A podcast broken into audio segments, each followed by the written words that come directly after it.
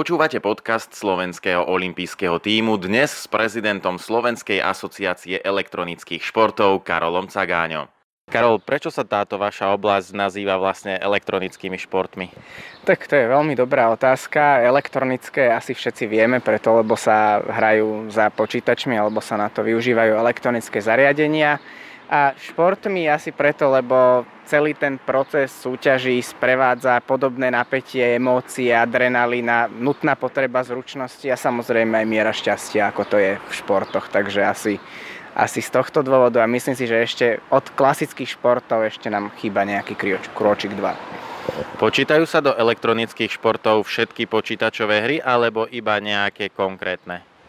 O, väčšinou sa počítačové hry vo všeobecnosti delia na dve skupiny. Prvé sú také všeobecné hry, ktoré si zahrá človek, neviem, napríklad solitér, hej, alebo hľadanie mín, čo poznajú možno ešte starší fanúšikovia.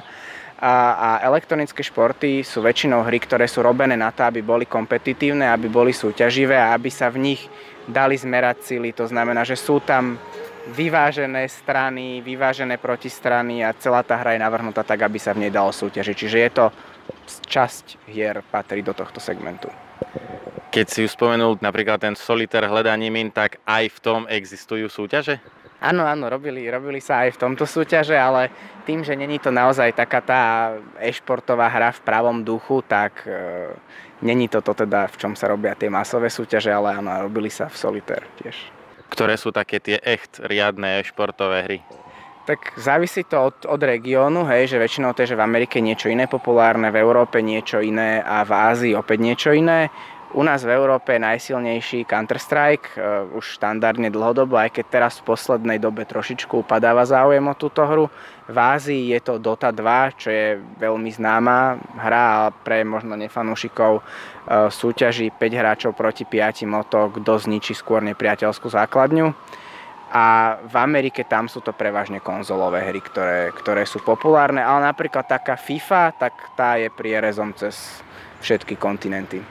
Postupne čoraz viac počuť o týchto elektronických športoch a stále je to veľmi opatrné, keď človek prvýkrát počuje o niečom, keď sedí chlapec, dievča za počítačom, že ako toto môže byť šport navyše s ambíciou dostať sa na olympijské hry, tak aká je vždycky tá vaša odpoveď? Tak e, moja odpoveď je, že stačí sa pozrieť napríklad na strelbu, ktorá je tiež olimpijský šport a tá miera tej fyzickej aktivity a tých vstupov je podľa mňa do značnej miery porovnateľná. Čo sa týka toho, samozrejme, každý šport treba brať s mierou aj tie elektronické. Hej, že je to dobrá zábava, pre niektorých ľudí aj samozrejme profesionálna kariéra, ale vždycky to treba doplňať nejakými outdoorovými aktivitami alebo podobne, aby naozaj človek mal zdravý životný štýl. A ja si myslím, že časom sa dostanú tie elektronické športy do popredia. Napríklad vo virtuálnej realite máme teraz hry a športy, kde ľudia dokonca sa pohybujú tak intenzívne, vyvíjajú takú námahu, že počítačoví experti museli prepočítať ich limity, čo si mysleli, že ako rýchlo dokáže napríklad človek reagovať na podnety, lebo prax ukázal, že dokážu reagovať rýchlejšie. Akým spôsobom ešte človek, ktorý sedí za počítačom, vyvíja tú fyzickú aktivitu, ktorá, ako hovoríš, je v niektorých aspektoch porovnateľná so športovcami, povedzme, na atletickom ovále? Tak eh, pri tých sedavých by som to možno až na ten atletický oval nehnal. Eh, tam napríklad ide o to, že niektoré hry si vyžadujú veľmi, veľmi rýchle reakčné časy a taký priemerný hráč napríklad StarCraftu môže dosahovať v píku až niekoľko akcií za sekundu. To znamená, že naozaj musí rýchlo presne stláčať tie klávesnice. Naozaj je to vec, ktorá si vyžaduje možno nie až takú silnú fyzickú aktivitu, ale extrémne silnú koncentráciu a práve naozaj to sústredenie a obrovské množstvo tréningu. A vieme teda aj z biológie, že mozog je napríklad jedným z najväčších žrútov a spalovačov energie, čiže napríklad ten pomer spálenej energie pri takomto zápase môže sa dostať na úroveň niektorých športov. Zažil si niekedy nejaké porovnávanie, v čom by sa, v akej telesnej aktivite by sa najviac dalo porovnať, aby sa prejavili zdatnosti takéhoto počítačového hráča v porovnaní so športovcom tradičného športu? Fú, no, toto, je, toto je veľmi dobrá otázka. Možno, čo sme hľadali na strednej škole, tie súboje s palcom. Akože veľa, veľa hráčov mm, robí akože rôzne outdoorové aktivity, ale vyslovene skôr akože na vyvetranie hlavy, takže neviem, či by sa to dalo porovnať s nejakou športovou disciplínou, ale napríklad hry, čo sa hrajú vo virtuálnej realite, tak tam si myslím, že ten človek naozaj to, to vie porovnať e, s nejakými športami, kde treba mať e, presné pózy a dodržiané pozície, napríklad nejaké korčulovanie alebo niečo podobné. Ale to sa bavíme skôr o, o virtuálnych hrách, vo virtuálnej realite, kde naozaj človek sa musí hýbať a vydá zo seba veľa, veľa kalórií a má na druhý deň riadnu svalovku, teda ak není trénovaný. Ale v týchto, v týchto klasických športoch by som asi veľmi neporovnával. Myslíš, že je to aj budúcnosť prípravy, keď si spomenul to korčulovanie, že ako trenažéri to môžu športovci skutočne využiť korčuliari, e, také, takúto virtuálnu realitu a že v budúcnosti to bude čoraz viac využívané? Virtuálna realita si myslím, že áno, máme výsledky cez všetky spektra od štúdy, ktoré ukázali, že chirurgovia robia v priemere o tretinu menej chyb, keď predtým trénujú na virtuálnej realite. Cez rôzne, rôzne ďalšie prípady atomové elektrárne napríklad školia operátorov vo virtuálnej realite. Čiže v tomto si myslím naozaj, že je obrovské miesto aj pre tréning v reálnych športoch najmä v tých, kde zreplikovať tú danú situáciu môže byť príliš drahé alebo môže byť e, nejakým spôsobom nerealizovateľné všade, napríklad hej, pri závodoch Formule 1 alebo podobne, kde sa už dnes používajú simulátory na, na tréning. Takže si myslím, že práve táto oblasť tej simulácie môže mať obrovský, obrovský prienik s klasickými športmi. Športovci okrem samotných zápasov a súťaží absolvujú rôzne tréningy, kde si tie svoje schopnosti a zručnosti vylepšujú tiež si to vieme predstaviť tak, že vy okrem tej samotnej hry a zápasu herného, že klikáte povedzme 20 minút doma na prázdno, alebo to sa tak nedá, pretože vy potrebujete aj mozog za každým zapojiť a vyhodnocovať tie akcie. Tak eh, má ten, ten tréning viac aspektov. Prvý aspekt je taký, by som povedal, že všeobecne team buildingový, keďže sa jedná o tímovú hru, tak eh, takisto aj špičkové týmy chodievajú na sústredenia, dokonca aj české, slovenské často chodievajú na víkendové sústredenia, kde naozaj sú spolu trénujú. A potom, čo sa týka takých tých mikrotréningov, v zmysle ako klikanie a podobne, tak pre rôzne hry sa nacvičujú rôzne, rôzne typy situácií a rôzne reakcie na rôzne typy situácií. A naozaj sa teda jedná o to, že nehrajú len tým ostrým zápasom, ale trénujú si situácie, trénujú si taktiky, tak ako by sme mohli povedať napríklad špeciálne jednotky, hej, keď trénujú nejaký spôsob, ako obsadiť nejaký objekt, tak vieme to prirovnať k tomu, že dochádza napríklad k tréningu takýchto situácií, alebo sú nejaké špeciálne pohybové vzory, ktoré napríklad pri nejakých prestrelkách, keď vám zbraň ulieta, tak hráč, keď hýbe myšou nejakým špeciálnym spôsobom, tak vie dorovnávať e, to ulietanie zbrane a strieľať rovno. Napríklad toto sa často trénuje. Čiže existuje rôzne veľa takýchto mikrosegmentov, pre každú hru samozrejme špecifických, ktoré sa trénujú. Ako skresla taká myšlienka, že by ste mali ambíciu alebo medzinárodná asociácia ísť do programu olympijských hier a za akým ohlasom sa to stretlo? Ja si myslím, že tá ambícia dostať sa na program olympijských hier nie je úplne vykryštalizovaná. Aj na tej medzinárodnej pôde sú z rôznych krajín zástancovia, z niektorých krajín sú odporcovia, ktorí si myslia naopak, že elektronické športy sú niečo špecifické Skôr si myslím, že tá najsilnejšia ambícia je stať sa uznaným športom. Vieme, že napríklad aj šach je uznaným športom a podobne, takže toto si myslím, že je tá ambícia, na ktorej sa celé to spektrum tých elektronických športov zhodne. Čo sa tej olympiády týka, tam neviem úplne či 50 na 50, ale je to približne okolo polovice rozdelené na ľudí, ktorí si myslia, že by mali patriť elektronické športy na olympiádu a na ľudí, ktorí si myslia, že by nemali patriť elektronické športy na olympiádu. Ste teda uznaným športom, alebo od čoho to závisí? Uznanie, či je niečo šport alebo nie, keby si my tu teraz začneme hádzať disk a dáme si k tomu nejaké pravidlá, závisí od toho, či je organizácia členom Športakordu, čo je celosvetová organizácia, ktorá teda určuje, čo je šport a čo není šport No a aby sme sa napríklad my s tým diskom vedeli stať členom Športakordu, tak potrebujeme byť vo viacerých krajinách. Nepamätám si presne to číslo, ale mne sa zdá, že je to niečo okolo 40 krajín, ktoré musia mať nejakú národnú štruktúru a táto národná štruktúra musí byť členom medzinárodnej štruktúry a v tomto momente sa vedia v podstate prihlásiť oficiálne za člena športakordu.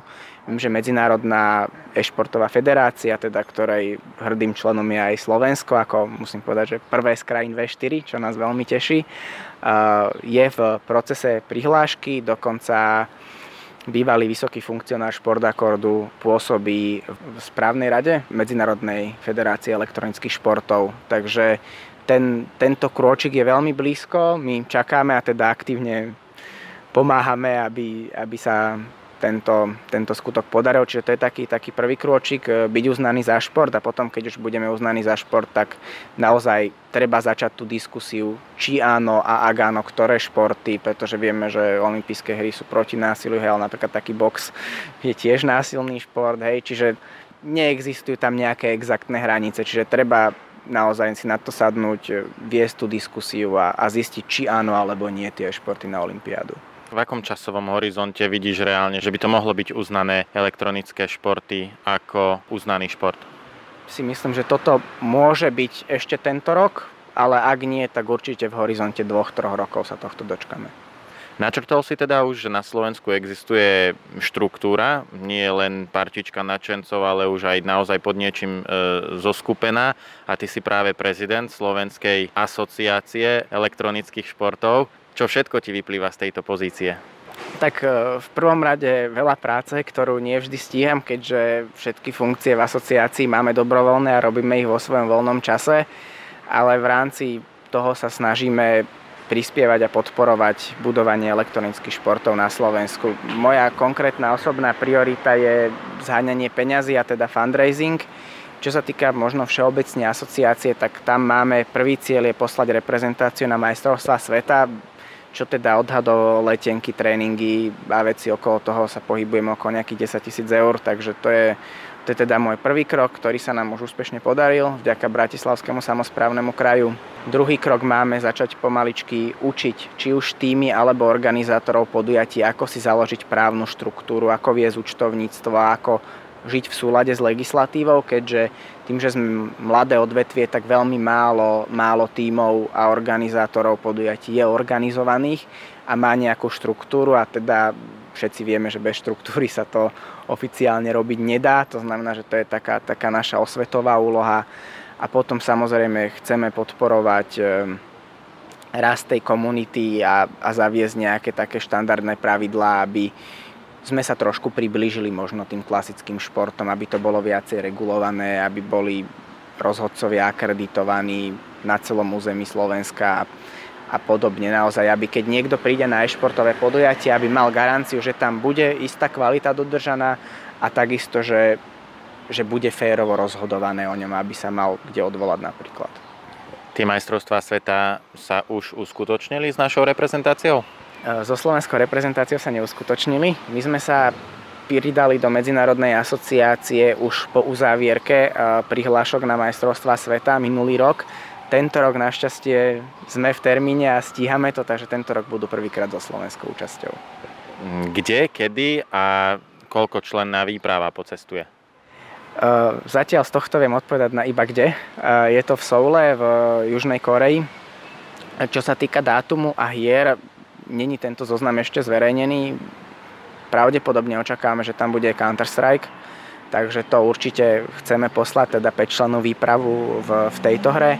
Ostatné hry uvidíme podľa toho, ako, pretože tie hry sa každý rok menia a je to trošku aj boj medzi federáciou a medzi vydavateľmi hier. Takže nevieme ešte presne povedať, aké hry, ale chceme určite aspoň 2-3 hry obsadiť. Asociácia teda je, reprezentácia takisto už v suchu. Ako je to so súťažami? Je nejaká dlhodobá súťaž na Slovensku alebo sú jednorazové podujatia? Súťaže zatiaľ fungujú pod záštitou jednorazových podujatí, ktoré organizuje množstvo subjektov po celom Slovensku. My sme hrdí na to teda, že všetky subjekty, ktoré majú právnu formu, sú členmi asociácie e, elektronických športov a teda všetky tie podujatia spadajú kvázi formálne pod jednu záštitu. Čo sa týka tých najväčších podujatí, tak na ne chodí okolo 600 až 700 hráčov, takže je to naozaj, není to už len také, také hobby alebo taká aktivita niekde v telocvični, kde teda často mnoho z týchto menších turnajov začínalo aj my. Sami sme začínali v školskej jedálni napríklad. Takže pomaličky, pomaličky tento segment rastie a to je napríklad jeden z cieľov asociácie, keď naozaj združujeme všetkých organizátorov, vymyslieť nejakú celoročnú štruktúru a pridelovať, e, bodovať nejakou účasti na týchto podujatiach, aby sme z toho spravili nejaký slovenský seriál a vedeli teda na konci roka povedať, že kto je ten šampión Slovenskej ligy napríklad. Čo to znamená, že chodí 600-700 hráčov? Kam chodia? Nestačí sa doma z domu prihlásiť cez dobrý internet? Sú v podstate v elektronických športoch dva typy súťaží, čo je možno taká výnimka oproti klasickým športom. E, prvá je súťaž, kde hráči hrajú z domov po internete vo virtuálnom prostredí. A druhý typ súťaže sa volá LAN akcia e, a to je v podstate typ podujatia, kde hráči prídu na podujatie, donesú si svoje počítače, donesú si svoj hardware, zapoja si ho a hrajú v podstate priebehu celého dňa alebo niekoľkých dní e, turnaj. Takže na takúto akciu, keď dnes organizujeme, tak v priemere na tie akcie chodí okolo 150 až 200 hráčov, na tie najväčšie chodí niečo vyše 600 hráčov stabilne. V klasickom športe tí najväčší profesionáli si vedia celkom dobre zarobiť. Podľa mojich informácií to vo vašom prípade nie je výnimka. Áno, áno, napríklad uh, najlepšie zarábajúci Slovák, uh, ktorý hrá v elektronických športoch, uh, hrá s menom Guardian, má niečo vyše milión dolárov ročný zárobok. Takže áno, naozaj, keď je človek na tej špičke, tak vie mať naozaj zaujímavý zárobok. Napríklad najväčší turnaj na svete podľa e, peňazí rozdaných e, sa hral v Dote 2, kde sa hralo o vyše 23 miliónov dolárov. Samozrejme prvý tým dostal polovicu a ďalej sa to rozdielovalo, ten, ten kumulatívny price pool bol až takto vysoký. Čo nás čaká v tom svete elektronických športov najbližšie? Tak najbližšia taká veľká akcia je akcia e-games, ktorá sa bude konať 17. až 19. mája tu v Bratislave v Refinery Gallery. Čo je napríklad zaujímavé, že zúčastní sa aj zástupca Slovenského olympijského výboru a budeme tam napríklad diskutovať aj o tom, či elektronické športy patria na olympiádu alebo nie. Prídu aj profesionálni hráči zo zahraničia, ktorí tiež budú v tejto diskusii, takže ak sa chcete dozvedieť viac o tom, či áno alebo nie a zažiť tú atmosféru na vlastnú kožu, tak treba prísť.